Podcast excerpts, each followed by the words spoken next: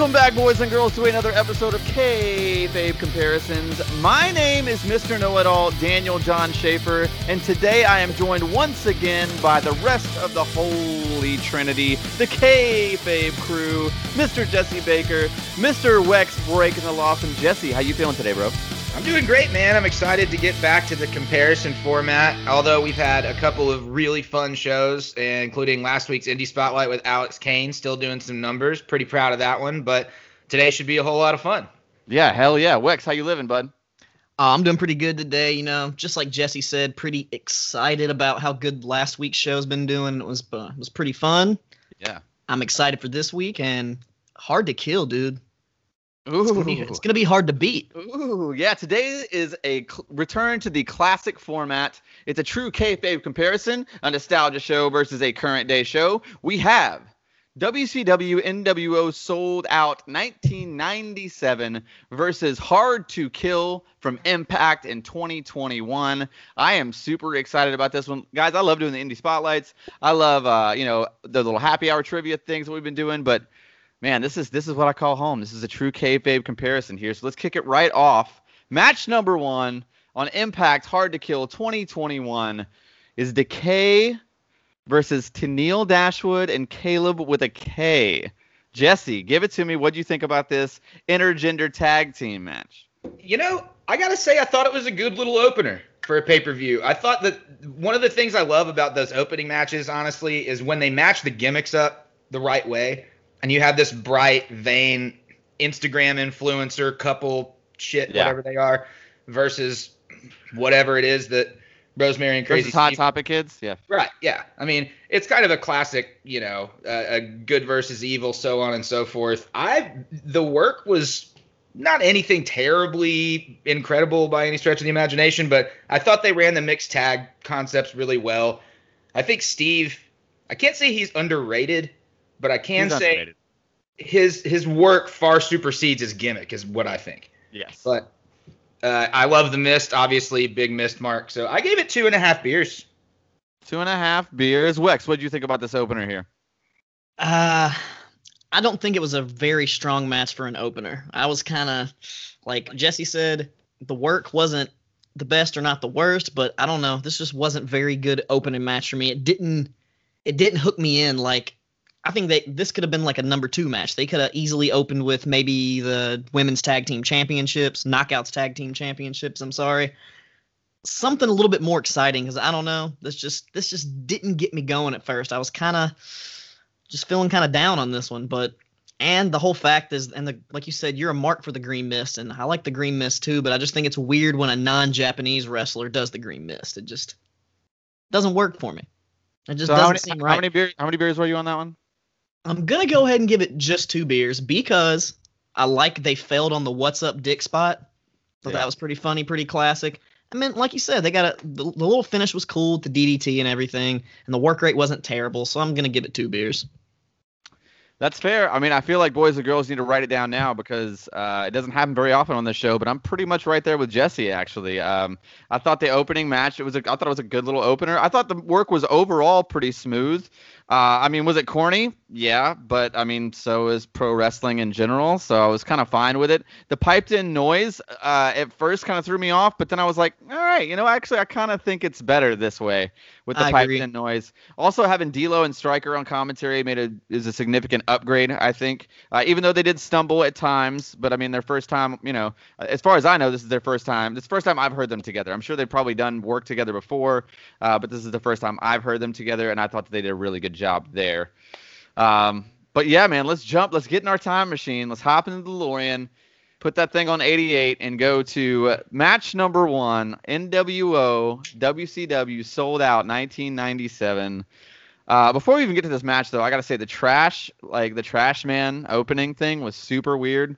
All I can think of is how ex- insanely expensive that had to be too to like do that whole thing on the road, and it went way too long. It was like very masturbatory. Like you could just tell that like all the NWO guys were just getting off, just being turds. Like, and it didn't really do well for them because it's a fucking pay per view at this point. Like, you know what I mean? I don't know. It just your people are paying for that. I, I, it's just not the strongest way to open the show because I'm pretty sure it was almost 12 minutes before the first match actually began, and that's uh that's a little rough. But yeah, the next, the first match on the card here is a very young Chris Jericho versus Masahiro Chono. I'll do a little snake draft here. Wex, how you feel about this one? It started off kind of slow, but it eventually picked up. And I, you know, I know these two guys can definitely put on a better match, but for the circumstances and everything, it wasn't that bad. I thought it was very fucking dumb that the crowd was chanting USA to a Japanese guy and a Canadian guy. I was just like, and I, and even Bischoff was like making fun of it on commentary. He was like, "Oh, you guys know where you're from. That's great."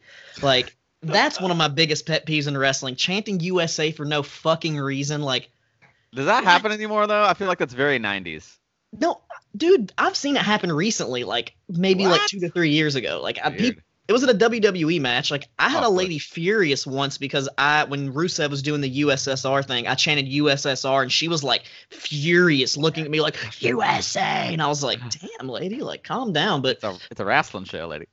I did notice Chono did have a little botch off the top rope, and then Jericho just kind of like laid like one little shot into him. That he just like laid down. He didn't even jump. Like what? Ha- what happened there? Did he just like? Did he go night night for a minute? Like I don't know, but that paint that table spot Jericho took on the outside looked pretty bad. Stiff overall, just because I know these guys can do better, it's only getting two beers for me. Jesse, what do you think about Chris Jericho versus Chono here? Well, I have to do a small rewind just to the show as a whole. Um, I, I have to say two things about it that I know you guys are going to shit on me for. But one, I thought that going outside of the box to make the visual presentation, including the entrance ramp and everything else, completely and totally different from any other show was smart on their part. Like it was the concept on paper of doing what they did made a lot of sense. The execution, not so much. But you're coming off of the very first, you know, half a year of the NWO. Hogan's supposed to be on top. They're supposed to be this whole big. I, I hate the idea of them being a separate promotion in the first place, but that's what they were yeah. meant to do, you know? Yeah. This would have been a good kickoff for that had it gone anywhere and had this show been executed better it suffered from no stories at all between most of the competitors, which gets me to Jericho and Chono. There was zero background to this thing at all. And that to me made the match tougher. I mean, you know, given Jericho's background, fighting a guy like Chono, that should have been a, a great match. Yeah, exactly. Like That's strong, why. strong in the right ways, not strong in the we have zero chemistry and we didn't even fucking talk about this before we came out way. Sure. That's kind of what it seemed like to me. Nick Patrick's goofy, looking like a roadie that just got hired off the street gimmick here uh, immediately stood out as like, oh man, we are in for a shit show. And I just, I had the USA chance on my notes too, and that really awful table spot that was kind of botched, which I think is why it looks so bad. Yeah. It was. it, this is one beer for me. That finish also. Fuck that finish was awful. Oh, it's pretty bad. It was really bad. I mean, I'm kind of, I'm pretty much in between. Um, I will say, I like, I didn't like the opening segment, but I did like what you were saying as far as like the arena being different, the entrance ramp being different. I liked that the commentary guys were pretty much just sitting on road cases, like watching the ring, as opposed to having a desk and like that whole thing. I like that. I, I do think that that that you're right. Like the idea was there, but the execution was just poor.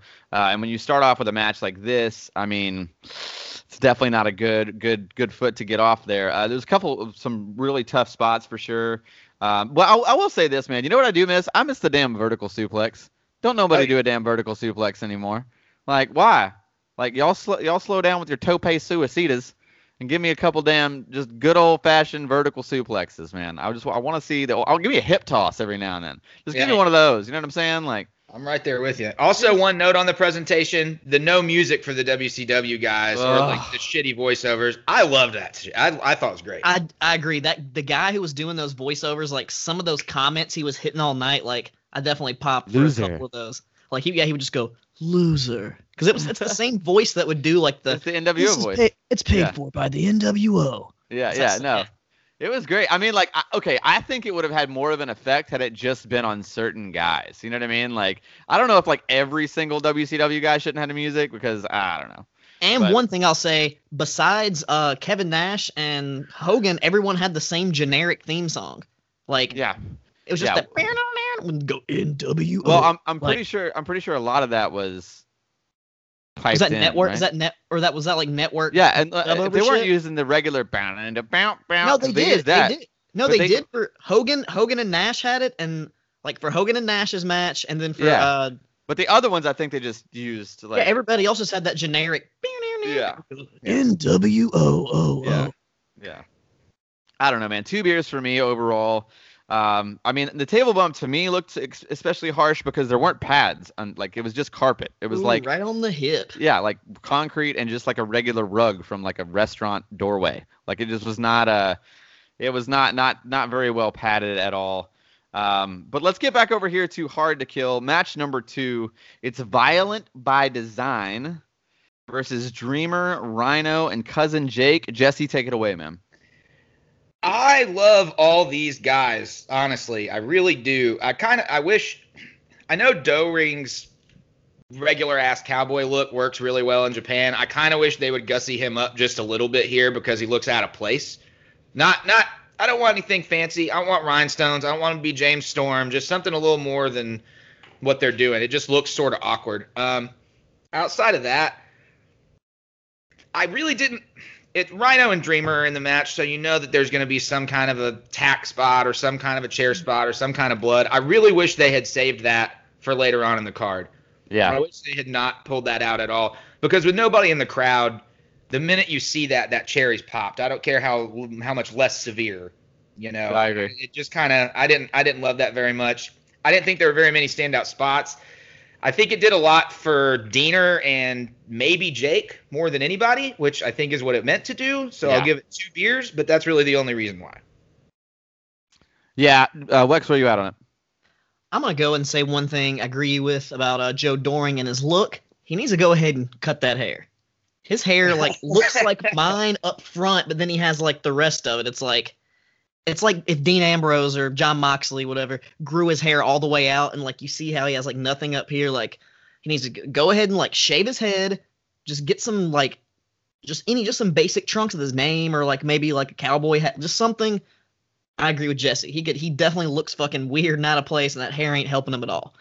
And I had like literally some same notes about how you're gonna have some chair spots and if you're gonna have Rhino or Dreamer in the match. I will say though, their the thumbtack spot they did on Eric Young was very minimal. He got like two in his butt, and I think they did a very minimal one because after what's gonna happen later on in the card, like I don't I don't think they did too much. I don't think they went over the top with it. And then I kind of like the end of the match where everybody just started fucking hitting their finishers left and right, and then Yeah. that really sick ass pile driver. And since they're they're not the Deaners anymore, can they go ahead and break like can cousin Jake just be called Jake something like he's called everywhere else? Can they Right. drop the cousin Jake redneck Yeah. gimmick because you know we don't you don't really need that at this point anymore since they're broken up and he can just kind of evolve his regular normal gimmick into Impact. I think that'd be pretty cool, but.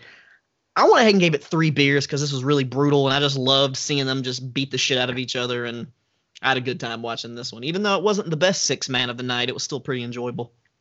I mean, for me, man, I gotta say that uh, it's a lot of brawl, and that's just not my style for the most part. Like, that's just not what I'm really into. They did it well.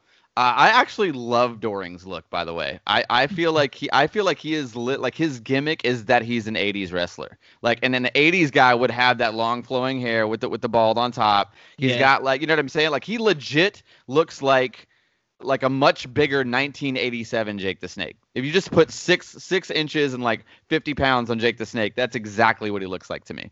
I don't know Um, what it is. It's something about the, the way he puffs his chest out and his hat. I love it. Oh, I know. No, I get it. It's all it's pure cheese. It's pure cheese in a can, cheese with cheese. I completely agree. But to me, that's part of it. I, don't know. I, I like the fact that he looks like he's straight up got out of 1987. Like I, I just I love that about him. Um, I, I like. I will say the the best part about about this match to me was that it was short and sweet. Um, I like everybody in the match, but I thought that I thought everything felt clunky. Um, I will say they only did it one time, but when they had a triple window, when they actually had like all three guys paired off around, like I really liked that thing. I thought that was cool. I'd like to see more of that. I'd like to see a better production team. Maybe like WWE really utilize that the right way because they have, you know, they could have just rehearsed that shit and have the camera set up the right way. I feel like it'd be pretty cool. Um, but yeah, I mean, overall, I gave it one and a half beers. It just was not not my ticket. Again, the best part about it was that it was short. Speaking of short, let's jump on over back to the next show. here. It's uh, it's Jeff Jarrett. It's Double J versus Michael Wall Street. That is out of order. Out of order. The ne- you missed it. The next match is Hugh Morris versus Big Bubba, aka We Big have- Oh, I have those. Oh, you know what? Uh, yep, you're It's right. NWO, don't we? I mean, we have to touch on it. Well, it's sprinkled. All I'll say is that Wisconsin cheese comment that he made Yeah. was very cringe. Everything about this Miss NWO thing was pure cringe. So oh God, it made me feel so uncomfortable. What's a, a little bit of interesting note? The the MC that's hosting the thing, Jeff Katz. He's the son of some New Line Cinema executive, apparently, and he eventually became a Hollywood producer and a comic book author. He's written issues of like Booster Gold for DC and Freddy versus Jason versus Ash, and he also launched something that I just discovered last week called Wrestling Retribution Project, and we're gonna have to dig into that, boys, because the roster is very interesting.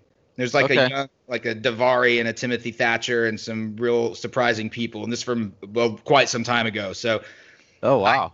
yeah, this guy was apparently Eric Bischoff's like little golden boy protege guy. They obviously suffered from a lack of production as no one could hear one another, but it's Oh, worth yeah. touching on. It like defines the show, you know. Yeah, I mean, I get it. Anything it takes. Oh, we got that multiple times. Bleh, bleh, bleh. Okay, um, yeah, on to the match though. Hugh Morris versus Big Bubba. Uh, this was trash. It was awful. Uh, a bunch of nut shots in the beginning. Bubba took the most awkward over the top clothesline I've ever seen. Apparently, we can just swing the chain like a whip and whip the shit out of people with a chain. I've never seen that happen before. I was like, holy either. shit! Like he straight waylaid him. Like I've been. I mean, I've seen like Columbia, Tennessee death matches and shit. And I've never seen a big ass man just actually whip a chain at another human being's face like that. Wow. Apparently it was a last man standing, by the way, and no it one was a Mexican death. No, yeah, Mexican death match. Mexican. But when did they actually say? They didn't say it before the match, did they? They said it at some point in the evening because when I, I picked up on it and I looked up why it was called that, which is interesting too.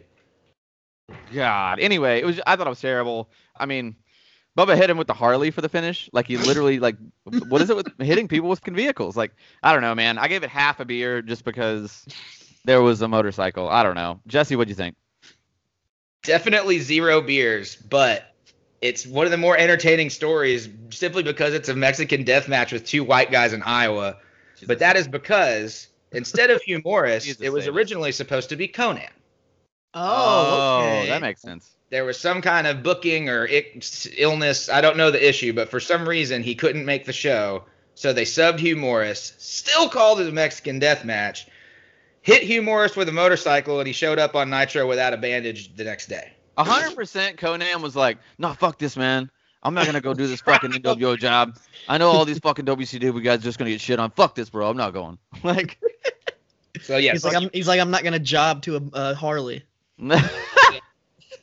Lex, what'd you think, man? Tell me. Bowl and shoe ugly. That's one of the things I have written Nice, down. love Drizzling shits, the slow, painful shits. I could say, uh, damn. Jimmy Hart even got involved in this match. Like the faces were obviously like breaking the rules in front of Nick Patrick, but then when the heel, like, but he would get mad at them, but not at the heels. Like the whole Yeah, dynamic of this shit. sense. Yeah. I will though. However, I will give it one beer because Hugh Morris hit a moonsault. That's Yeah, he what- did hit That's it. what he does though. But Yeah, that's but kinda then, but then he hit the worst moonsault like botch attempt off the steps. Like I don't know what the fuck that was. Oh, I just God. died. I just like and then same thing. I like I have the same note written down. Used a chain question mark. He was straight up like you said, swinging that shit like a fucking whip, like hitting him in the head. I've never seen that either. That was just it was just a shit show. But uh, yeah, I'll just go one beer because it was bow and sh- bow and shoe ugly with a few, let's say, interesting spots. interesting to say the least. Uh, the next thing on the card on Hard to Kill is kind of interesting too. It's the Swann, Sabin, and Moose kind of had a little promo in the back. Uh, and then we got a package for the Knockouts Tag Team Championship. I will say these packages are really good, like significantly better than they have been. Although it really bothers me, like I noticed this one too in the Violent by Design package. Like, stop showing pile drivers where their head is clearly like a foot away from the mat. It, it's like I mean, you do it in slow motion, use it in your package. Like I don't know, I, I that I didn't like that at all. Uh, but yeah, match number three on the card here is Havok and Neveah versus Faya and Flava, Kiera Hogan and Tasha Steelz. Wex, back to you, baby. What do you think about this Knockouts Tag Team Championship match? I, I thoroughly enjoyed this match, and I've actually kind of been keeping up with the tournament on TV, and I thought it was great. They pretty much told a classic wrestling match of uh, you know strength versus speed here, and I thought the uh, Steelz and Hogan like did had some great tag work together. They kept like you know tagging each other in and out, like doing like I mean, it was just solid fucking work from both of them. It was kind of sloppy when they went to the top rope. I think they were I don't know if they were gonna try the Tower of Power, then it turned into a double power bomb. Like that was kind of Yeah. sloppy, but that wasn't their fault. That was kind of a collective of everybody. But I I thought it was great. Like like I said, it was just a classic wrestling match. I'm gonna go three beers because it wasn't amazing, but I mean it was solid, solid tag team work, and I like that uh, Steelz and Hogan won the championships. Nice. Jesse, where you at? I gave this one four beers, and there are a couple of reasons why. Partially, I'm biased to both of these teams, and uh, I really love the Fire and Flava presentation. I think they, they there's just so much going on with that team. I thought there were a lot of decent spots. There were some botches, but there were a lot of hard hits too. Which for a strength versus speed match, the way that they worked that, I thought was pretty expert. The finish stood out to me. I, I also, if you're talking about examples of and I'm talking major promotions now. I'm not talking indies because they have this in spades. But major examples of women's tag team matches, there really aren't a ton of great ones currently. Yeah, And True. this one, Agreed. I this one I thought really was. And I also popped for Gail and Madison. Not so much Madison, but anytime I see Gail Kim, I'm getting popped. She's the shit. Hell So, yeah, yeah. she is. Four beers. Yeah, I uh, I'm gonna poo-poo on all of that. We're back to our normally regularly scheduled program because I thought it was the shits. I was not into this at all. Uh, I thought I felt like there was no real heat. I felt like there was no continuity. I felt like they never got into a real rhythm. Um, to be fair, I, this is uh, a pretty. I mean, I've seen Havok and Neveah before, and I have seen, I believe, Kiera Hogan before, but I don't know if I've seen, seen Tasha Steelz wrestle. It wasn't that they were bad. It was just like I, I I don't know. I literally wrote down too, like out of all the women's tag matches, there's still like I, I'm on the I was almost making the same point, but I still feel like they haven't really figured that out. I don't feel like any promotion has, and I don't think that this one hit the mark either. I thought it was pretty underwhelming. Um, I thought everything there was a lot of feeding. There was a lot of uh, a lot of leading in. Nothing felt like um, it all it, it, it, it felt like I was viewing choreography as opposed to like stiff shots and like things naturally happening. Um, but yeah, I gave it two beers. Uh, pretty underwhelmed. That's where I'm at with it. But God, if we're still Oh, speaking about underwhelming, let's jump back over here. I jumped the gun. How much I wanted to shit on this one? It's uh, Jeff Jarrett versus Michael Wall Street. Um, oh, before that though, of course we had uh, more Miss NWO interviews, which were just fantastic. And then we also had the most awkward plugs for their '90s website, which looked so so old. It made me Yeah, feel you- so old. You couldn't even read it because it was like the resolution was so bad. I think they even read pixelated it that way, so Oh, okay. you know. But I 'cause they're- want our website to look like that though, guys. Just so Oh, you know. please God, can we do that? I, I really want to. Make sure to follow us on uh, kayfabe comparisons at angelfire.com. Jeff Jarrett versus Wall Street. Yeah, man. Uh, Wex, what do you think about this one? Jeez, uh, I don't know how to like explain. Like, this this didn't really make sense because Wall Street is Hill NWO, but Double J in the current storyline with like Mo- like whole thing, he's still a Hill, and he's working Hill against Hill, and it just like it didn't make any sense. But, But he's dressed, worked babyface though. Like in the match, worked babyface as hell. but kinda not really. He was still like cheating in front of the. It, it just. It just didn't really make sense to me, and I think it's funny that they uh, Bischoff on commentary said, "Oh, this guy needs a new outfit because he's still wrestling in that goddamn that that screams Hill. When you wear that shit, you want to be booed. You don't Oh, want yeah. like you don't want to be cheered when you're wearing that shit. But I think it's funny that they were going through like the whole thing of him being a horseman, and I just laugh like Jeff Jarrett will never be a fucking horseman. Never. He's not horseman material, but uh, yeah, it didn't. It was kind of weird. The fucking briefcase shot. They didn't explain anything about the briefcase. It was just Yeah. Creaked on the ring and fucking hit him with a briefcase. Yeah. And I just thought it was funny, like, because, like I said, they were both do, like t- towards the end of the match. He did the abdominal stretch and used the rope, and then Nick Patrick's like, no, and then Rotunda or Wall Street, whatever, reverses it and does the same thing, and he's just like, like. I liked Nick. Pa- Uh, sorry, I liked Nick Patrick's dynamic throughout the night. Like him, obviously, or then like, and towards the end of this, like this is the only match, the only match besides one later that he actually counted a counted a win for a WCW guy, but the only reason he did it is because Mongo like intimidated him to do it. But Yeah. I thought I thought it was brilliant, funny, But of course, I'm only gonna give it two beers because the whole match itself was shit. But the all the comedy stuff made me laugh because it just didn't make any sense. See, I, I literally gave it one full beer because I because it was funny and because the finish to me was so bad and so silly and so outrageous. So I did give it one beer. Jesse, where you at on it? I gave it one beer as well for all the same reasons, but also that little fun underlying factor that at this time Debra either still is or shortly isn't Mongo's wife in real life, but also a valet for the Horsemen, and then would go on to be Jarrett's valet later on in the WWF. And I think That's that got in. Yeah. kind of interesting. The, but yeah, the whole thing was just schmoz hilarious. Jarrett did a great job, and I mean it makes sense that Mongo ran down because Jarrett wasn't a horseman, but he was horseman affiliated, and so was Mongo. Yeah. And so they're trying to get the WCW win, if that the makes story, sense. The story did work. I mean, they had been telling this story. It made sense storyline wise. I get that for sure. It still But doesn't like, mean it didn't Who smell the like fuck at this shit. point in time gave two shits about Mr. Wall Street being on anything? It's a pay per view. Well, uh, speaking about people that we care about seeing on a pay per view, uh, Ace Austin comes out on the show, Hard to Kill, and it's demands a title match. Uh, of course, uh, D'Amore comes out and introduces Matt Cardona. Woo, woo, woo. Definitely down for this one. Uh, Jesse, right back at you. Ace Austin versus Matt Cardona. What do you think? So seeing Cardona against see Card we talked about level playing fields throughout COVID and throughout the pandemic and all this fun stuff. And the interesting thing is Wes and I have done commentary on an Ace Austin match within the last six months. And in, in very rural Tennessee. And I've seen him at USA shows within the last year, year and a half.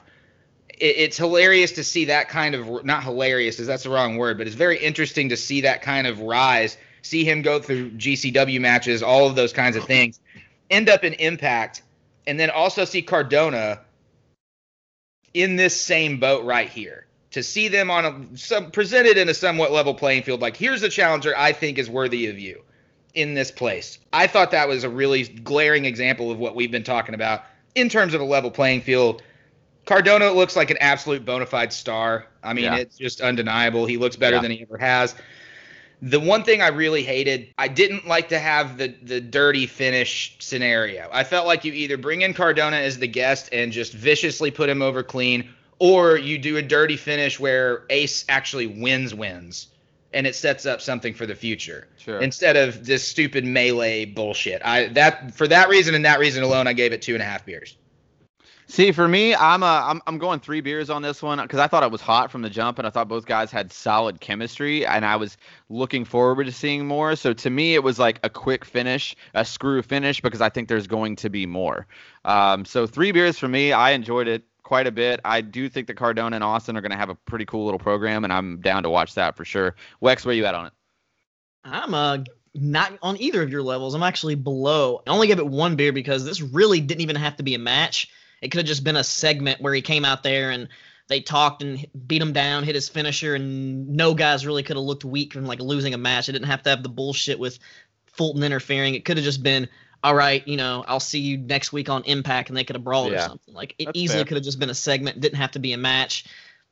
That's the only reason I gave it a beer because clearly, like, if they would have kept going and got to actually put on a full match, it would have been great. Because, like you said, I was I was like, oh, this shit's kind of heating up, and then the DQ happened. So I just think it could have been saved as a segment, not a match. So that's the only reason I gave it a beer. Yeah, that's uh that's true.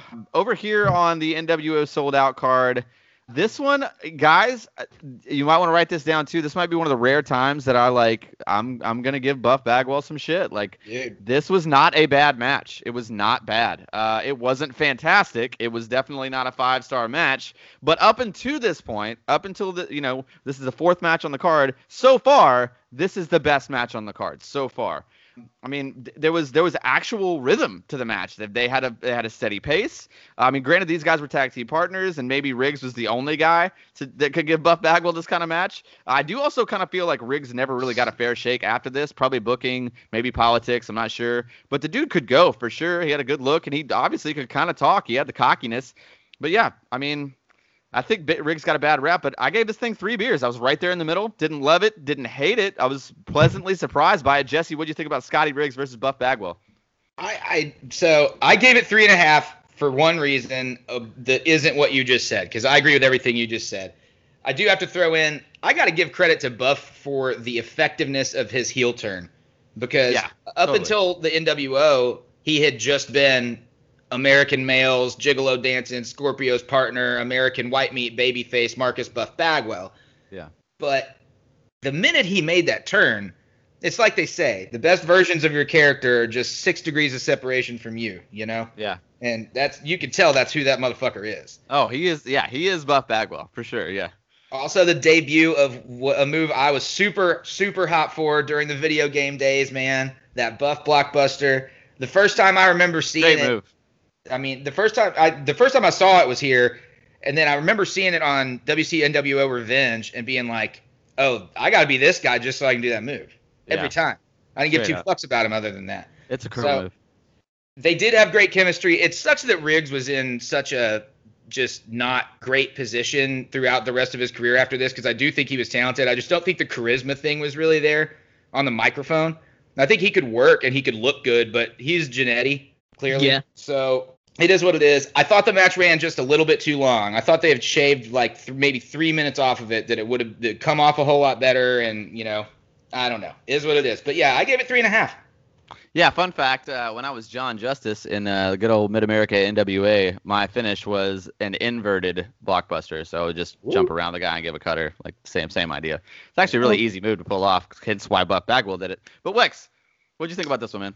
I mean, literally almost all of my notes is everything that both of you said, pretty much. Like I, I've never been a big, I'm like I said, I've never been a big fan of Buff Bagwell, but this is honestly one of the best matches I've ever seen him work. Period. This is one of the only matches Yeah. on This actually is top five Buff Bagwell match. Yeah. and first match on this whole card that actually had a well, beside I guess besides the Double J thing, well, no, because that story was really not involved with the match. I guess it's some side shit, but this is the first match that had a true story like story to it. Like, Yeah. like you said, the heel turn, former tag team partners, and like the chemistry was obviously there. And like I've never seen Buff do this good. And I said, sadly, this is some of the best work on the show. And I even have the same thing. The first time he ever hit the blockbuster as his finish, just as Jesse said, which is a sick fucking move. And I think Seth Rollins does a really fucking sick one. He's Oh, he does for sure. Well, Seth Rollins is uh, like universes away from Buff Bagwell as far as in ring work. Seth Rollins is a top five guy to me. I mean, but yeah, man. Yeah, so I went three beers also, like pretty much the exact same thing as you guys, because it was great. I mean, like I said, I, we'll go ahead, like you said, for the record, we all enjoyed a Buff Bagwell match. Yeah, it's wild. It's wild. What Write it down that? here. We all enjoyed this Buff Bagwell match, and I'm pretty sure we all enjoyed this next match here. We had a, again, I have to I have to say, nice promo package for the X Division Triple Threat. I thought they did a phenomenal job. Whoever's do, running that, I mean, just compared to the last show that we watched, I feel like the promo packages are significantly better on this show. They really stood out to me. Um, it could have also been because I watched the 97 show right before this. Maybe that's possible too. But yeah, the match here is Chris Bey versus Rohit Raju and Manik for the X Division Championship. Jesse Baker, tell me what you thought, man. I thought out of the gate, one of my favorite things is with a lot of these X Division matches, they can be nothing but spots. And I I thought there was a lot of speedy chain wrestling like there was back in the OG X Division of TNA, which I really enjoy. I like seeing a match kind of start that way and grow to meaningful spots.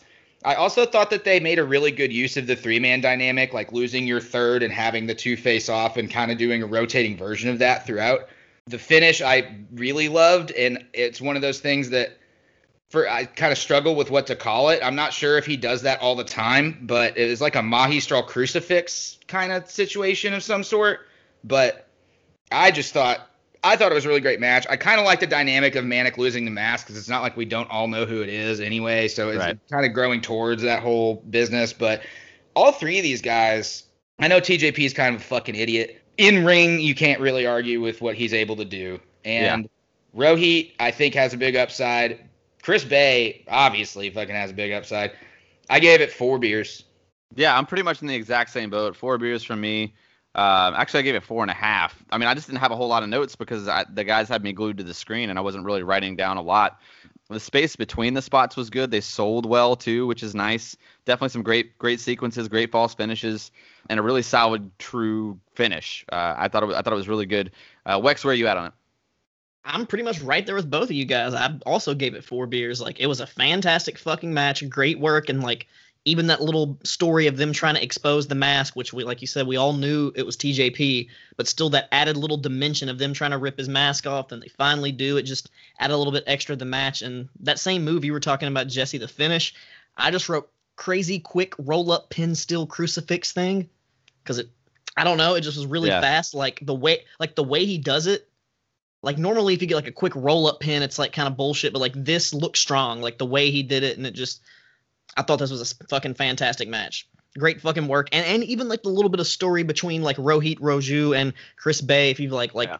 their allegiance, but then when it comes to the belt, it's like you, great match, great story, four beers. I agree fully, man. Uh, although I will say we didn't get anywhere near this level on the next match here on the WCW card. It's going to be DDP versus Scott Norton. Uh, man, lots of clunk in this one. DDP is clearly over though. I mean, 1997 DDP is he's definitely running the roost as one of their top baby faces, if not the top baby face. I know that Sting is kind of doing that whole, you know, Undertaker ripoff vibe at this point, but I would argue that DDP in 1997 going into 98 was the actually the most over baby face, you know, building by building. I don't know, man. I, I, the match sucked altogether, though. As far as how it was, it wasn't. It wouldn't even have. I don't even think it would have been good as a as a Nitro match. And then you know DDP doing the whole like pretending to join Double Cross again when we had literally just seen it on TV. Like I think it, if this had been the first time, it would have been great. But it, we had just seen it. Uh, so for me, I literally gave it a beer and a half. Jesse, where you at, man? Kind of hilarious because I also gave it a beer and a half, but I was that was me saying good things, like good things opposite of what you're saying. Okay. But same rating though. Yeah, I, okay. uh, I it protected DDP the way that the match finished. At that point in time, it was kind of difficult to have a great match with Scott Norton unless you were either a really really huge guy or a really really tiny guy that he was going to squish. Um, yeah. I, I felt like it progressed that whole story of DDP like not joining the NWO, yada yada yada, and obviously that was going to go on for a while. I think basically that they had already made the decision that they were going to do long builds with guys like Sting and guys like DDP, and they were trying to figure out how to just keep milking the cow until it just couldn't help but the milk came out. You know what I mean? Like uh, that was a really bad analogy that I just attempted to make, but Whoa. I think we all know what I meant. Skeet, skeet, skeet. There you go. But Wex, uh, Wex, where you at on it? Yep. Uh, I'm kind of with you guys. Like it start when it first started. Like I know they were kind of trying to do the whole speed versus strength thing with him because of how big Norton is, but it just didn't work out. Then the NWO interfered, and oh yeah, Sting did appear. So I'll at least give it a beer for Sting appearing. But yeah, it was kind of bullshit because I wrote the exact same thing. Why would you do the exact same? Put on the NWO shirt, go for the handshake, pull into the diamond cutter. Like it was the exact same thing he did with Scott Hall. Like exact same. just right before that. So it's like to prove they were stupid. It's stupid, but like, God, it's just why do it, change it up a little bit. Don't do that exact same handshake into the diamond cutter, which I and the reason it pissed me off is because I love the original one so much. Like the Yeah. first one was Scott, so classic. Yeah, like that's great. when. I saw this, I was just like, this is a cheap ripoff. This is the Walmart version, and uh, yeah, one beer. the Wish brand. Yeah, Um, Wish versus Amazon, definitely. Yeah, I mean, I, I, I, I, we might need to Google, but I'm pretty sure it was NWO Sting that was there because you only saw him in the Raptors. I'm pretty sure it was NWO Sting. I don't think it was Sting Sting. Okay. Yeah, I've, I've listened to the podcast on this one for a while, and they never clarify. But I mean, at the same time, you didn't need to pay Borden to be there. That didn't need to be Yeah. one. Yeah, no shit. Matter, you know. Oh shit! 'Cause- but I feel like this was right around the time they started doing fake Sting, right? No, NWO Sting was with them. He got off the thing at the beginning with the garbage trucks. He was walking in with them, but only people who were in the crowd were WCW guys. That's why I thought it was Sting. Because Ah, every time they would show the crowd, it'd be a different. Yeah, maybe. where They kept, maybe Well, but I true. think that they were still kind of they were still going back and forth on what was going on with the old Stinger there. You know, yeah. they were Hey, still we'll ne- they were still teasing. we'll never know. Well, speaking of teasing, let's jump back over to Hard to Kill here. The next match on the card um, is Taya Valkyrie versus Deonna Purrazzo for the Knockouts Championship. Uh, right before the match, though, we had a pretty solid Eddie Edwards promo. I do think that he should join uh, with Eddie Kingston and have the Eddies as a tag team. I think that'd actually be a pretty solid. Like, I feel like that that would actually be a really solid tag team. I know I, I said it kind of funny, but like they really would be great. Like New York and Boston connection. Boston, like and, Boston and New York and the Eddies. Yeah, I, I, I, I legit think that that would be pretty cool. But yeah, man, uh, I kind of got a lot to say about this one, but I'll, I'll, I'll let Wex lead us off here. What do you think about Taya Valkyrie versus Deonna Purrazzo for the Knockouts Championship? I mean, overall, I thought it was a solid match. I like how you know Taya sold the knee and Deonna Purrazzo was really good at working the submission stuff, but it just kind of like ended kind of quickly. Like I don't know, it just seemed like it should have went on a little bit longer to me. But they they worked really good together, and it kind of sucks that Taya. Well, I guess doesn't suck for her. She's a free agent now. So is she gonna go join her husband over there at the E? Is she gonna go to AEW? Is she gonna go back to Mexico? You never know. But solid work. I just really wish it would have lasted a little longer. So I gave it three beers just because the length. But Deonna Purrazzo was great. Like she, I love her like all of her mat based work and submissions and everything. And that I don't know what her like I forgot the name of her finisher where she's got got the the shoulders tucked back like that. Whatever it is, Yeah, oh, yeah, yeah. painful. Yeah. I think she's great. I just wish they would have got maybe five, not five, like three to four more minutes on this match, maybe. I don't I don't really think the E is an option for Valkyrie. Jesse, what do you think about this? I thought there was too much schmaz outside, and it kind of took away from a lot of what was going on in the ring at first, which I thought was the strong point of the match. Then a lot of kind of splotchy shit. De- it degraded it to me. I didn't really love the match overall. I I, I think at first I was kind of confused. Like, man, Taya looks so much better than Deonna, but I was not up on my contract shit until I watched Impact and realized, oh, that was them seeing her out. So I kind of see why that happened that way and all of that other stuff. It was definitely, to me, nowhere near as good as the tag match was. I gave it two beers total, mostly only because I do think there was some solid work. I think Deonna is improving the sense of being somebody in that role. But the rest of the stuff outside, they got to clean that up. It- It's a little too distracting and it kind of takes away from it too much. Hmm. Okay, boys. Uh, I'm turning heel here. Um, I, I really don't know how to say this without sounding like an asshole. So that, that's that's pretty much what I'm gonna do. Uh, and I it. honest and I honestly wrestled with saying it this way because I didn't want to be perceived as this as a fucking misogynistic dude. But I do the same shit to the men, so I feel like it's only fair for me to do it here. And no one in this match looked like they were in peak performance conditioning. I'm not saying that because someone is bigger that means that they're out of shape, but I am saying that I have seen both of these women faster, more athletic, and and just more crisp in their work. The, neither one of them look to be in the best shape. Period. I mean, I'm not I'm not saying like I'm not again not attacking them personally as women, but dude, they just didn't they didn't look good. There was they were sucking wind. It it, it was not good. The match was not crispy. Uh, I was I mean especially for the name that these two have, I was extremely disappointed in the work rate. I felt like the match in general just it it felt like a lots of setups again, lots of beating, lots of downtime.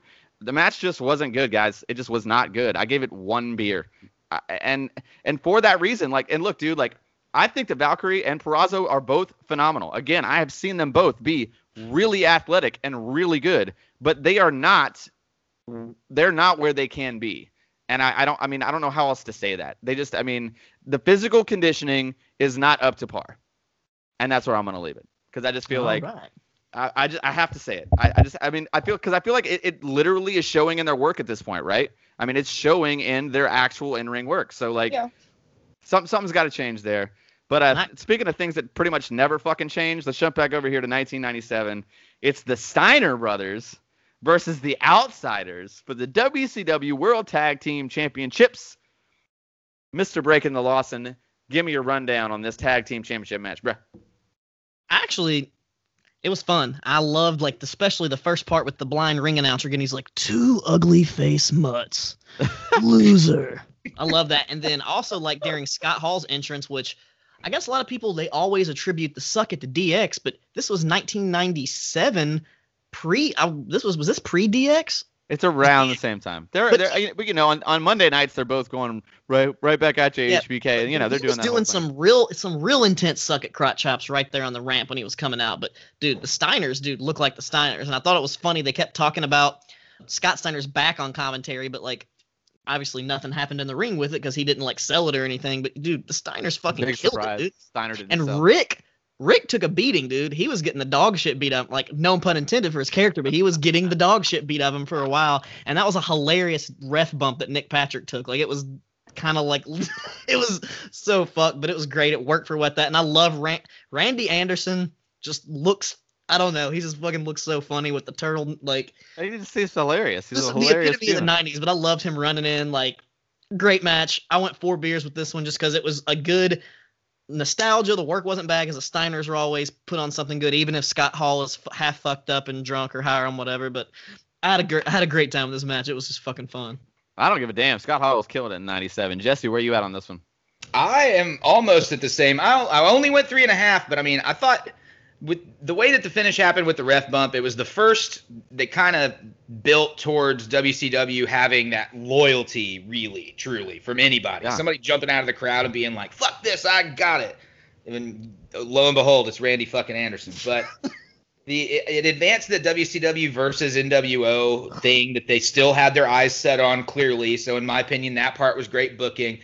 Also, if you're t- thinking about around this area in terms of in-ring work and ability to actually kind of run around a match, it's some of the best for these four dudes.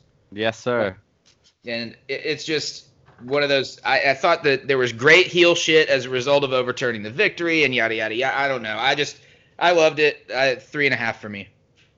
Yeah, I mean, boys, I'm. I mean, I'm. I was four and a half. I think I love this the most. Um, I, dude. Okay, I, I, I, man, I literally challenge anyone on earth, any of our listeners. You can tweet me at kfabecom or at Daniel Daybreak. Find in all of wrestling a better working punch than Scott Hall's. Find me one wrestler that throws a better straight punch than Scott Hall. I dare say it cannot be done. You will not find said man because Scott Hall has the best right hand in the business. I like I- Gallows uppercut. Gallows has a Oh nice yeah, oh yeah. Gallows, Gallows got a good one. Gallows got a good one. But that straight right hand, buddy, you can't, you can't beat Scott Hall. I mean, it just looks so vicious. Uh, this was again definitely up until this point the best match on the, you know, best match. It surpassed the Buff Bagwell match. I thought it was a true '90s style big man match, and I do feel like with the size of these guys, it worked out really well. It's definitely not my favorite style, but in '97 it was super over, and this match was super over. Also, it's very rare that you saw the outsiders you know, looking at the lights at the end of the match. Like, and Yeah. so the fact that they put him over and that they really put WCW over, uh, I thought was good. I mean, like you hear a lot about politics and shit, but like at the NWO show, they lose their belts to WCW guys. Like, and I dare say they probably had a lot to do with that booking. Yeah. So, you know, I mean, four and a half beers for me, just knowing how that how that is. But en- enough gushing over the Kliq. Let's uh let's let's bounce back over here and let me gush a little bit more at what we are about to just talk about. Man, Woo-hoo! Okay, so this Ethan Page versus the Karate Man. I gotta ta- I gotta take the lead on this one, boys. I have to take point. Obviously cinematic, but I'm ten thousand percent into this. The motherfucker line was incredible and will live on in professional wrestling lore, hopefully for the rest of my lifetime, because it was absolutely. Just the pure corniness of this was so awesome. And the fact that the Karate Man killed Ethan Page and walked away with his heart, absolutely incredible. Long live Karate Man. Six can beers, and I went to the store for more. Loved this shit. Jesse, tell me how you thought. Uh, I hated it. Naturally. I love that I we're back I- on course here, boys. I hated it for many, many reasons. Uh, the the short list basically, at this point in time, Impact doesn't need help looking hokey. I thought it was a shitty send off for Ethan Page. I thought it could have been there. There could have been a much better thing to be able to prop him up, have him help put somebody over on his way out other than himself. I, I just I thought it was too hokey, especially given everything else going on. It's not that I didn't find joy in it. If this was on Talking Shop Mania, fucking six beers. But it being in the middle of this made me really dislike it. So I gave it one whole beer. That's not to say he didn't put in work. That's not to say that the production team didn't do well with what they did. I just felt like it did not fit here in any way whatsoever. okay, Jesse. Okay, okay, Jesse. Wex, what'd you think about it? I'm gonna agree with you. I Yeah, hell yeah. absolutely love this shit, and this was very reminiscent of Abso Lutely Productions, uh, Tim and Eric's stuff. I Oh. got a lot of that in this, and I love that Oh. shit. And this, I was hyped. I was laughing the entire time, even though I know Ethan Page himself said this is not what he wanted to do. But I don't give a fuck if that's what he wanted to do. This was fucking great. It was hilarious. The only thing that would have made it a little bit better for me to grab another six pack if he would have took a bite out of the heart. I was waiting oh, for the bite. I was waiting just for the a juicy one that just exploded so all over his face. Oh, be. Dude, the fucking bi- the Liu Kang bicycle kick. Oh my God. Like, I watched this pay per view with my lady, and she's never like she hasn't watched wrestling in years. This is probably the first pay per view she's watched in years, and we um, during this match, like we were both just like, what? Like just crying laughing. like yeah. just laughing, like what the fuck is this? Like I enjoyed it 100 fucking percent. It was a nice change of pace, like especially after the weird Deonna Purrazzo match. Like this got me hyped back up. Like I was. I Same, same. All right, before we move on though, I really want to talk about. So he- this is he's gone, right? Ethan Page is gone. Do we? Is this him saying that like he's gonna be the Karate Man? Well, the Karate Man, he does that. He does that gimmick like on his YouTube ch- channel and on the Indies. Sometimes he'll wrestle as Karate Man, but I don't think he. I don't think that's like a gimmick he wants to go full time with. It's just one of those like. God, please, could you just please like? I mean, Because he, I feel like that would have legs, like legit. Yes, dude. I, I like. I like Karate Man. hint, I agree. Like I could see feel- him jumping out as Karate Man on an AEW show as a one-off or some shit like that. But I'm sure he's trying to I get thought he signed. Did he not? I thought he did sign with the E. Didn't he sign? I Nah, never. he's just he's just a free agent as of now. Is all I've heard. I don't think he's Uh, officially uh, signed anywhere. But if he has, dude, Well, Karate Man's here first. I'm Karate Man sure is gold. signed with WWE. Nah, but when he signs with WWE, he's gonna be Kung Fu Male. Yeah, I I feel like I feel like they would make him Kung Fu Kenny just to shit on Kenny. Uh, seriously, and I feel like he would like they made him make him dye his hair like blonde with the mullet, like just to do the whole thing. Um, They just put him with Xia Li at NXT as the trainer, and then Oh, nobody will ever hear from him ever again. that- They'll put him in Robert Stone brand. Um, okay, yeah. So let's go on to the probably the best, one of the best matches on the card, if not the very best match on the card. Uh, it's Eddie Guerrero versus Syxx for the WCW United States Championship ladder match. Jesse, I'm gonna go ahead and let you lead us off here, since you were correct and I don't have to shit on you. Hey, uh, I did really enjoy this. I also found it interesting. It was for the U.S. and not the cruiserweight because at this time, that's kind of what I thought was same. would have been the vibe. It's also tremendously weird booking in a great way that I love, but a lot of people don't like. To put this as the semi-main, given the size of the guys and given you know that this is going to be a fast-paced match, it's a ladder match, it's a gimmick match, and to put it before fucking Hogan and Giant. Yeah. I mean, No, you- totally. That's that's risky booking. That's very Well, they, they knew nothing else could follow it on the card. I guarantee, again, that's probably Hall and Nash and Eric's here being like, "Yo, you're gonna have to put the kid on like right before Hogan because no one's be able to follow that shit, bro." Walk out kind of happy if the match doesn't. Yeah. But Straight up. the uh, Eddie coming out and hearing the Mexican jumping bean. Uh, I like, I love "Oh, that. fuck, guys, what is this? It was tremendous action. I mean, I feel like this is one of those matches that could go on as a peak performance match for both guys. I'm not saying that this particular era was their era of that, but Right.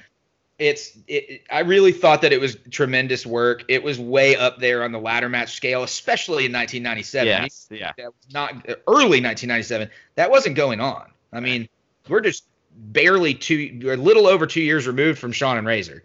So Yeah. It was really cool.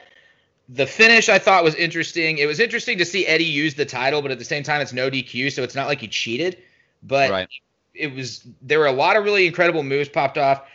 I, I gave it five only because there were a handful of weird botchy things that did go down. There there were a couple of elements of it, but man, I love this fucking match. Yeah. Straight up, dude. Wex, what did you think about this one?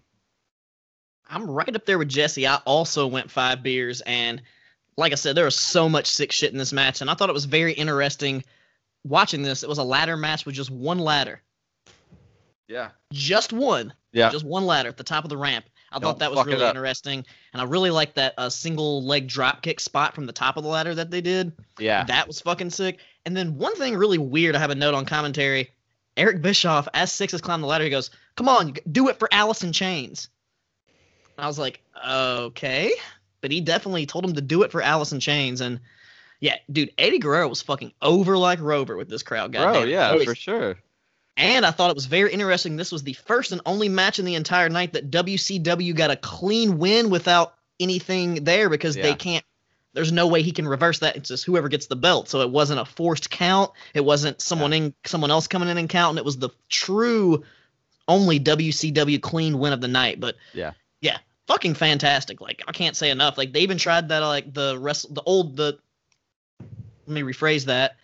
Uh, they even put over on commentary also that Scott Hall invented this match. He basically invented it, and then they actually went for the WrestleMania spot, but then Eddie drop kicked him. Yeah, no, I thought it, I thought it was really smart for sure. I thought, I mean, I would argue that as Sean Waltman as Syxx, this was probably his best match in WCW. Definitely. Um, I mean, really good. That dive to the outside was absolutely sick too, considering there was just rugs down there. Oh, Uh, and and just like Jesse said, man, very different from any ladder match to be. I mean, any other ladder match, and even to be honest, in the current day, like sure, like the TLCs hadn't happened yet, but I do feel like if this match were to happen in a singles ladder match, like this would be considered innovative because it was kind of like a regular wrestling style, but they, I mean, they they use. I thought that they used the ladder in the most unique ways, and it to me, the fact that there's only one ladder makes it like I I I, want to see a singles match where you have to value the ladder and you don't want to fuck it up because then you're Yeah. fucked. You know what I mean? Like Yeah, I'm yeah. serious. Like I think that that I think that using that ladder that way makes it way more important and like you add a totally different other dimension. Whereas now it's like there's 18 fucking ladders out there. You can just go grab another one. That Yeah, that kind of sucks. Like Mhm. um yeah, I mean. I don't know, man. It was it was a great match, not too long. Eddie got the win. Uh, the story here so far throughout the show too is that it's an NWO show, and so far all the gold has gone to the WCW guys. So you know, maybe looking back, yes, the wrestling was bad, but we talk about execution. I mean, the actual wrestling was bad, but at the end of the night, I mean, on I, I was in 1997, I was not ordering pay per views because I just wasn't allowed to. I was still Yes. like 13, 14 years old. So like to me, like you just saw the highlights and wow, the WCW guys all won it. It sold out and like it seemed like it was it worked really well in their favor. Uh, but let's jump back over here to Hard to Kill, man. Let's keep it going. The next match on the card here is going to be Sami Callihan versus Eddie Edwards.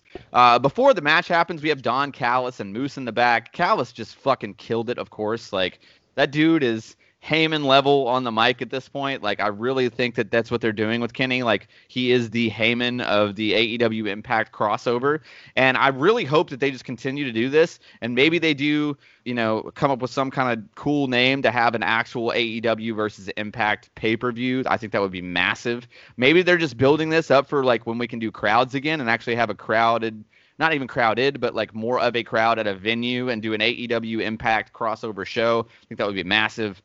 Um, and Moose surprisingly was pretty solid on the mic. So yeah, but the match here is Sami Callihan versus Eddie Edwards. Not my cup of tea, but I'm gonna let a Wex lead us off here. What do you think about Sami Callihan versus Eddie Edwards? I thought this was a goddamn bloodbath, and I loved it. Like, definitely better than the last barbed wire massacre match we reviewed, which was Sabu versus Abyss, I think. And I I think that's who it was, but I like this a lot better than having just barbed wire ropes instead. Like they had so, much different variety with all the bar- barbed wire stuff, and Yeah. like, dude, just a fucking. I love this. It was a great blow off to their feud because there's this whole going way back to where he busted him in the eye with the baseball bat. And I fucking loved during the match when they both he had the kendo stick and he had the baseball bat. Eddie and Sammy had opposite weapons, their signature weapons, and they sw- they exchanged weapons, then started beating the shit out of each other with them. I love that spot. I thought that was just great storytelling right there. The N64 controller was kind of peculiar, which was cool fact. It was bought from the Great Escape in Madison because they posted on their Facebook, Sami Callihan, he used these tonight on Impact, and he came and bought them from us. So I think that's pretty cool. But dude, pile driver through the board and then the emerald float, dude. I loved it. Great payoff to the feud. I'm going five beers. I don't know if obviously bloodbath is not your cup of tea, but I think Jesse will hopefully be leaning towards my way. Jesse, where you at on it, man? I mean, it was super duper fucking violent, and a lot of times I don't like bloodbath matches by any stretch of the imagination, but I felt like that's what this needed to be. This is one of those rare instances where any of the stuff that you've seen between these guys, and in one incident, accidentally very fucking real. This is the only way to go and pay something like this off. I, my only hope is that it is the payoff, and that they don't try and drag it out in some crazy. I mean, unless it's alliance stuff and they're kind of switching what they're doing with it. But I thought there were some innovative spots. That throat drop onto the barbed wire. Oh yeah. That whole spot scared the absolute shit out of me because the minute I saw it, I, I definitely could not tell if it was real or not, and it looked like he straight just took that wire against his jugular. But he kept going, and apparently it's fine because he's on TV on Tuesday, so it is what it is. But the it I thought it was a really good back and forth. I love that weapon swap spot too. Um, I, I only went four beers only because it's like it is a gimmick match, so it can only go so high. But I thought that what for what it was, they did precisely what they were supposed to do, and in a way over delivered. See, for me, I'm uh, obviously not on the same level as you guys. I, but I, I didn't hate the match. I, I, I was kind of pretty much in the middle on it. I mean, I'm just not really into matches like this. And honestly, like, okay, I, I agree that like it, wouldn't be. Uh, it was better than like the Sabu thing where they had the ropes as barbed wire. But I also don't like that like one side is a barbed wire wall. Like to me, it's like, dude, just put this fucking match in a cage and let him have like a couple things around the cage. Like, because uh, I honestly felt like there were certain spots in this where it felt like diet death match. Like it was almost like you could see them go a little light on the strikes, and I was like, but. Uh, you know what I mean? I was just like, just do like and I felt like it was because of the layout of the ring and everything. Like like I felt like this could have been more aggressive. There was plenty of blood, but it wasn't as aggressive as it should have been to me. You know what I mean? Like I felt like I, I was actually I thought it should have been more. Like not even not necessarily more blood, but more brutality. Like I, I don't know. I mean I did definitely did pop for the N64. Um, it definitely wasn't that it was bad. I just felt like it kind of drug on, and there were spots that I expected to be brutal, brutal that I could see that they were pulling a little bit, and that complete like in a deathmatch scenario, like if you're swinging fucking barbed wire and I see you pull it lightly, that completely ruins it for me. Like I mean, I understand why you're doing it because you don't want to fucking slay a guy with some damn barbed wire, but it just bothered the shit out of me. I mean, I definitely popped for the N64 controller. I thought that was the highlight, and I will say though so I had a completely different feeling when he when he dropped down on that like barbed wire like thing for the throat drop. He actually got his arm underneath and like it really jerked like the his like armpit where his pec ties to his shoulder and like I thought I was like oh he straight up tore his pec off the bone right there like because it looked like he jerked his whole like shoulder up when he landed and like I, I mean when he was laying there he definitely was grabbing at his armpit so like I, I, definitely thought like he really, really hurt himself there. Luckily, I don't think he did. Uh, I was only about three beers. Again, didn't hate it, didn't love it. Three beers for me. Dude, I will, I will say, like you were talking about the aggressiveness after you saw the big boss man basically swinging a fucking chain like a oh whip. no shit, yeah, yeah, that's fair. Comparison. That's fair. There's no, yeah, that's that's that's completely fair. But our, here we go, back over to 1997. It's the main event of the evening, boys. But uh, if you guys, you know what, I'm gonna let Wex talk about it because I know he's got notes about it. Go ahead and give us the rundown about Miss NWO here. Only thing I really have is Miss NWO was a clusterfuck. Jesus fucking Christ is what I have written down because it was just so many production botches and like they didn't know what they were doing. It was just a goddamn shit show. And like you, he, like Jesse talked about earlier, Jeff Katz was pretty much trying to get over as this personality, but it was a epic failure. And the girl who won Miss NWO, Bischoff ended up making out with her, which I thought was fucking weird too. But let's Twice. just get on to the main event, I guess. Yeah, it's super gross. It's super gross. Jesse, anything to add to that Miss NWO thing? I gotta say, I thought Katz actually didn't do a bad job, given the fact that you could tell the girls couldn't hear him and they weren't like even answering him. He kind of like rolled off and came up with his own weird transition shit during the time. I mean, you could tell that dude was given nothing going into this. He's like, talk to all these very purposefully ugly chicks, spoof a beauty contest, and do it in between every match, try and pop the crowd. No one could have done that when no one can hear one another.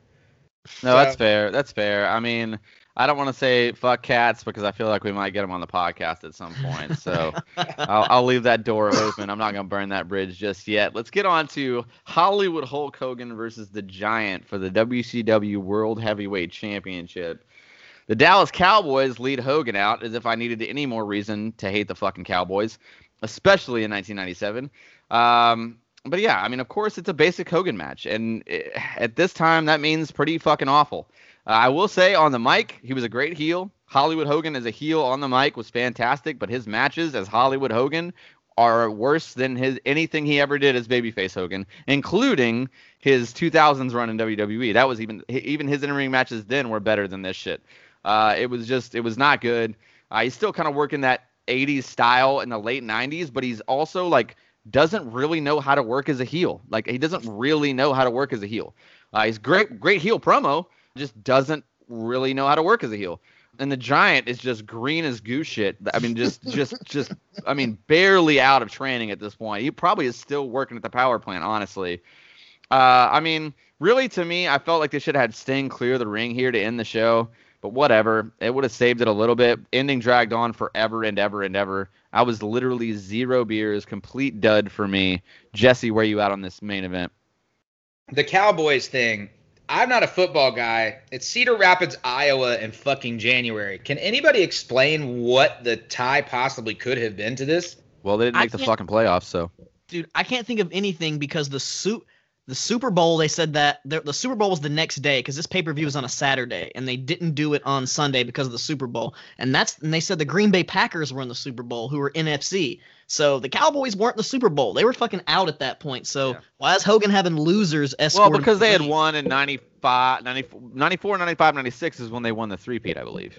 Yes, and Cowboys fans till this day still think that three-peat makes them good today. I don't know. No, I agree. Is they always think every year is their year, just like Tennessee Vols fans. It's not the 90s. We, we just we watch the 90s. It's not the Sit 90s. Sit down. Be humble.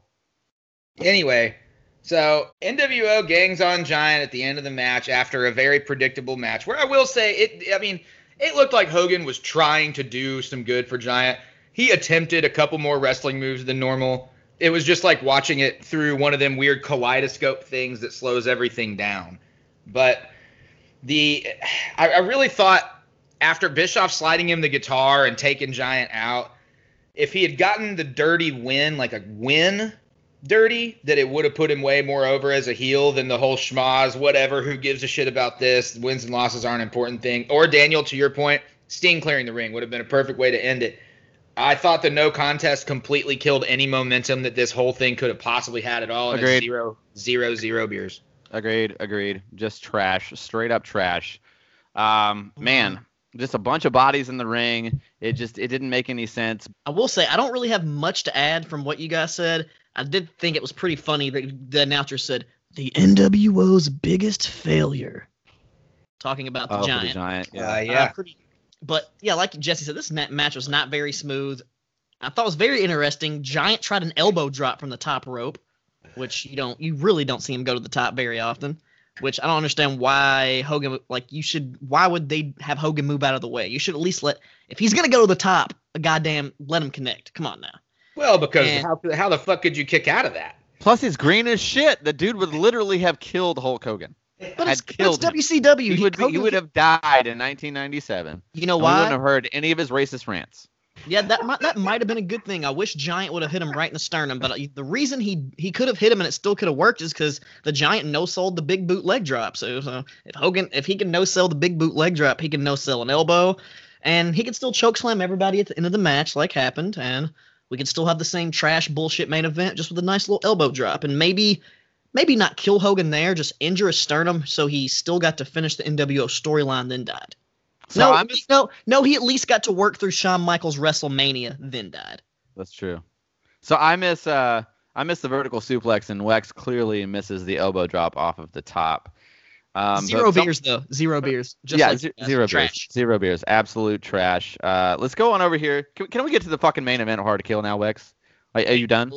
Is, is that okay? Can we do that now? Okay, good. it's the Elite versus Swann, Moose, and Sabin I, I actually wrote down the Bullet Club because I feel like the Elite is different, but I know they're trying to do that whole thing and the whole storyline and yada yada yada. The Super Elite Brothers. That's what I wrote. Super Elite Brothers. Love it. I love that for sure. Um, big fan of this one. Jesse, give it to me. Actually, you know what? Fuck it. Wex, give it to me. I'm gonna let since, since Wex just needs to talk here. Let's Dude, make sure I'm, he gets all his shit in. I'm gonna get all my shit in, and you know who really got all their shit in, who was the MVP of this match, who I kind of used to kind of shit on, but they really impressed me was fucking Moose. Yeah, dude, Moose.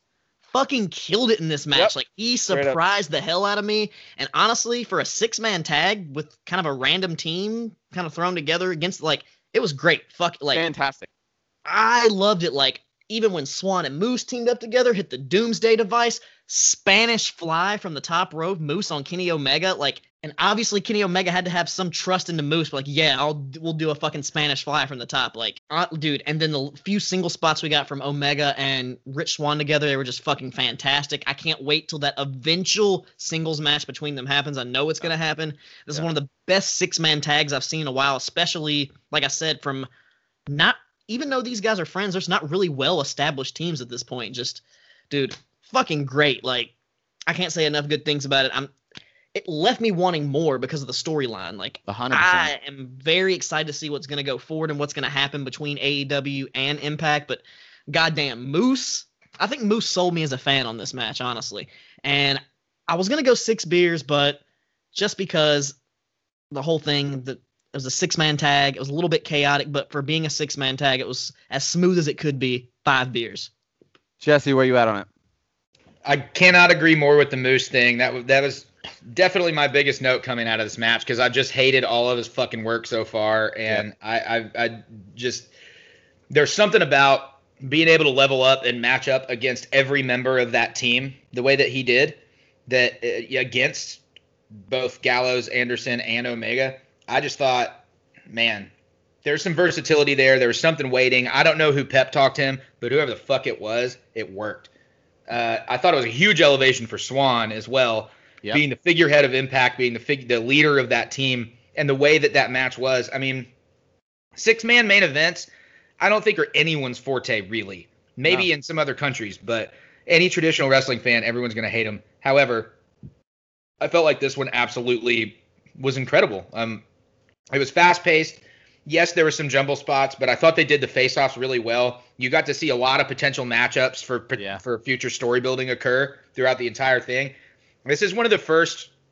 Y'all know I'm a Good Brothers mark in a big way, but this is one of the first really great matches that I feel like I've seen them in in quite a while, Yep. like quite a while, and maybe even since Japan. Truly, Definitely. I agree. It's just one of those things. I mean, Machine Gun was on fucking fire. He had his heel tactics down. Gallows was in there getting rough. Him and Moose, fuck, Yeah. you know, Hoss These boys. times 10. I just I thought there was a lot of action, a lot of intrigue. The way they went out cinematically was perfect. I I went 6 on it. I went 6 full beers. Bro, um, uh, again, let's write it down. This show is the one that I've, I've agreed with Jesse twice. I'm six beers here. I thought it was super good. Uh, again, like, yeah, I I normally hate six man tags, but it was just really phenomenal. Moose and that standing moonsault was just that was the first spot where I was like, whoa, holy shit, man! Like, and by the way, he looks way more like uh cut. Like he's always been a big guy, but he looked a little like he's so tall that like he's gonna be big no matter what. He looked slimmer and like more like ripped. You know what I mean? Like he looked like he was ready to work with with Kenny Omega or ready to work with like you know Rich Swann or or, Gotta or, get or those guys. want to do the flips. Yes, buddy. Yeah, and, and it's it's real. Like it, it I mean, dude, I, I- let, let's keep putting him over. Moose, dude, you guys changed. You changed three minds, like three Mark's minds with that with that match because we were shitting on you up until now. That was killer. Kenny is absolutely on fire. Um, I mean. I mean, Kenny's Kenny, so it, it- no surprise there. Definitely really want that Swann and Omega solo match too. Uh, that triple splash thing that they did with uh, with Luke on the back, and then Yeah. I love that they did it on AEW too. I thought it was absolutely hilarious. Um, and again, that that Spanish Fly, the Moose Spanish Fly, was absolutely incredible. Hell of a main event. Maybe the best six man I've seen in a while, if not the best six man tag match I've ever seen. It's very possible. I- Um, it's Wait, it- can I go ahead and just change my rating to six beers? Because yeah, fuck it. the more we keep Fuck it. talking about Moose, Let's and keep putting even it one, even one thing, dude. His Moose's psychology in the match too, not even just his work, just like I lo- even when he he stopped and point the finger guns at Kenny Omega, went Yeah. for drop kick, fucking just icing on the cake right there. Yeah, dude. man. I think that he really is to a point where he's been wrestling for a while now, but I think he finally is gets it. You know what I mean? I think he's really locked into who he is and what he's doing, and he's able to adapt and work with other people. Whereas in the past, he's always just been, no, fuck it, I'm Moose. I'm gonna do my shit. I'm gonna get my shit in. But his shit was different this time. He didn't get any of his classic old school Moose shit in. It was all just new good shit that worked really well against the opponents he was working with. Hats off to him. Six solid fucking beers all the way around. We are all a six pack deep on this one.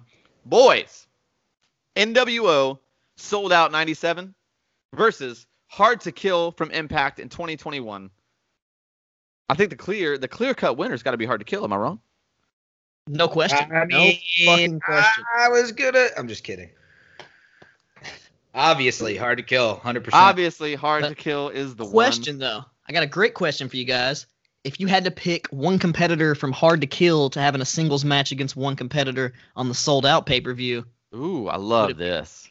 Are we talking same era as they appear here? Like Yeah, like 97 version exactly. their versus version 2020. Yeah, yeah. versus that 2020 version, straight up. Ooh. Ooh. Jesse, I'm gonna let you go first because I'm gonna need some time. Yeah, I kind of. I you might uh, have to do some silence killing on this one, but I'll tell you, honestly, where I jump would be '97 era uh, Eddie Guerrero right here and Omega. Dude, that's exactly those are my two fucking favorite wrestlers of all time. That's exactly what I was thinking. See, I'm I, I'm gonna go. maybe a Moose and Scott Hall or Moose and Kevin Nash. Yes, dude, straight up. Like, give me 97, slightly high, but not completely wasted. Scott Hall Yes, exactly. versus Moose 2021. Oh God, that's money, bro. Like that's money, money, money. Like I think that's oh Jesus. Just the just the, the like the the fist fight that those dudes could have would just be insane. Like the power moves. I mean, good lord. I couldn't. I mean, maybe Scott Hall could take a Spanish fly. I don't know. Maybe he could. Maybe 97 Scott Hall Maybe. could. Uh, maybe. I don't think he would. how- I don't think he would. Dude, I think if he got high enough, he would try it. No, that's true. Syxx could coach. Syxx could coach him up in the back and be like, "All right, that's how we That is do it." true. Eddie, Eddie will be back there too. We can give him the lucha, the lucha let me tips. let me give you this bump first, and then we'll talk it out. Who do you- all Buff. Bagwell from Only This Show versus Taya Valkyrie. that could be a banger. I say, I mean, maybe Scotty Riggs from Only This Show versus uh, fucking Joe Doering, and just let him get the shit knocked out of him. Yeah, that's Because not you know it'd sell well for him. yeah, I- well, yeah, because they wouldn't be fucking selling. Ooh, how about Syxx and Matt Cardona? Ooh. Syxx ninety seven, Matt Cardona now. How about Scott Steiner versus Ace Austin? Ooh, boys. A 97 Scott Steiner versus Ace Austin? I believe We're gonna have we're gonna have to do like a like a, a era versus era draft and like a do like a fantasy card for the for the eventual Patreon that's coming soon. Dude, Uh, totally. So we'll, we'll, we'll have we'll have some more updates for you guys as time goes on. But I will tell you what we got going on next week. Obviously, this week, Hard to Kill is the dead set winner. Next week, we are also we're you know trying to change it up here, guys. We're always trying to bring you brand new content, brand new ideas. So next week we're doing uh, the first ever episode of our What Happened to series, and it's going to be What Happened to the Amazing Red. I know that we talked a little bit about it on the Alex Kane show. I have been doing some uh, some studying been looking into the beginning of Amazing Red, uh, the beginning of the Spanish announce team, and how that whole thing started. I'm really excited to get into this. Jesse, what do you think about next week? What happened to Amazing Red? I get more and more excited about it the more I think about it, and it's uh, funny that we picked this because he actually happened to come up on Impact's commentary last night. I was gonna say that. Yeah. Did. And he's been tweeted about by AEW wrestlers recently as well. Eddie Kingston and I. Yep. It's uh, it's kismet. It's meant to be. I'm very excited. I love it, man. Wex, got anything to add to the new Amazing Red episode, the new format, even just the format of doing a What Happened to I mean, series? I'm excited just to dive into the Amazing Red because literally he is responsible for the way pretty much modern pro wrestling like moves are done. Like he does like so much stuff that he innovated and came up with. People still do to this day, and I'm pretty pretty interested to like do a real a real serious deep dive on him. Absolutely, absolutely. The following week is going to be the first paper, the first, uh, I guess, like WWE show that we cover in 2021. It's going to be WWE Royal Rumble 2021 versus WWF Royal Rumble 2001. Now, listen, guys, I know that there's a podcast fucking empire out there that also covers anniversary shows, but nobody does shit that we do. Okay, nobody gives you match by match against current day shit. We're the only podcast on earth that does it, and I guarantee you, we will have a completely different spin from marks that we were in 2001 against maybe somebody that worked there or maybe somebody that helped book that card. Um, I'm sure there's a great podcast. I'm going to be listening to them myself. Um, but man, I'm super pumped to do Royal Rumble 2021. How it's going to look in Tropicana with the Thunderdome. I'm really excited how they're going to put that together. How do you guys feel about doing this 20 year anniversary Royal Rumble show? Wex, what do you think, man? I'm pretty excited. Uh, it's been a long time since I watched that last Royal Rumble, but I definitely remember watching that either live or uh, someone taped it off their cheater box and let me borrow the tape. So if you remember those days. Oh hell yeah, hell yeah, man! I used to Statute of limitations.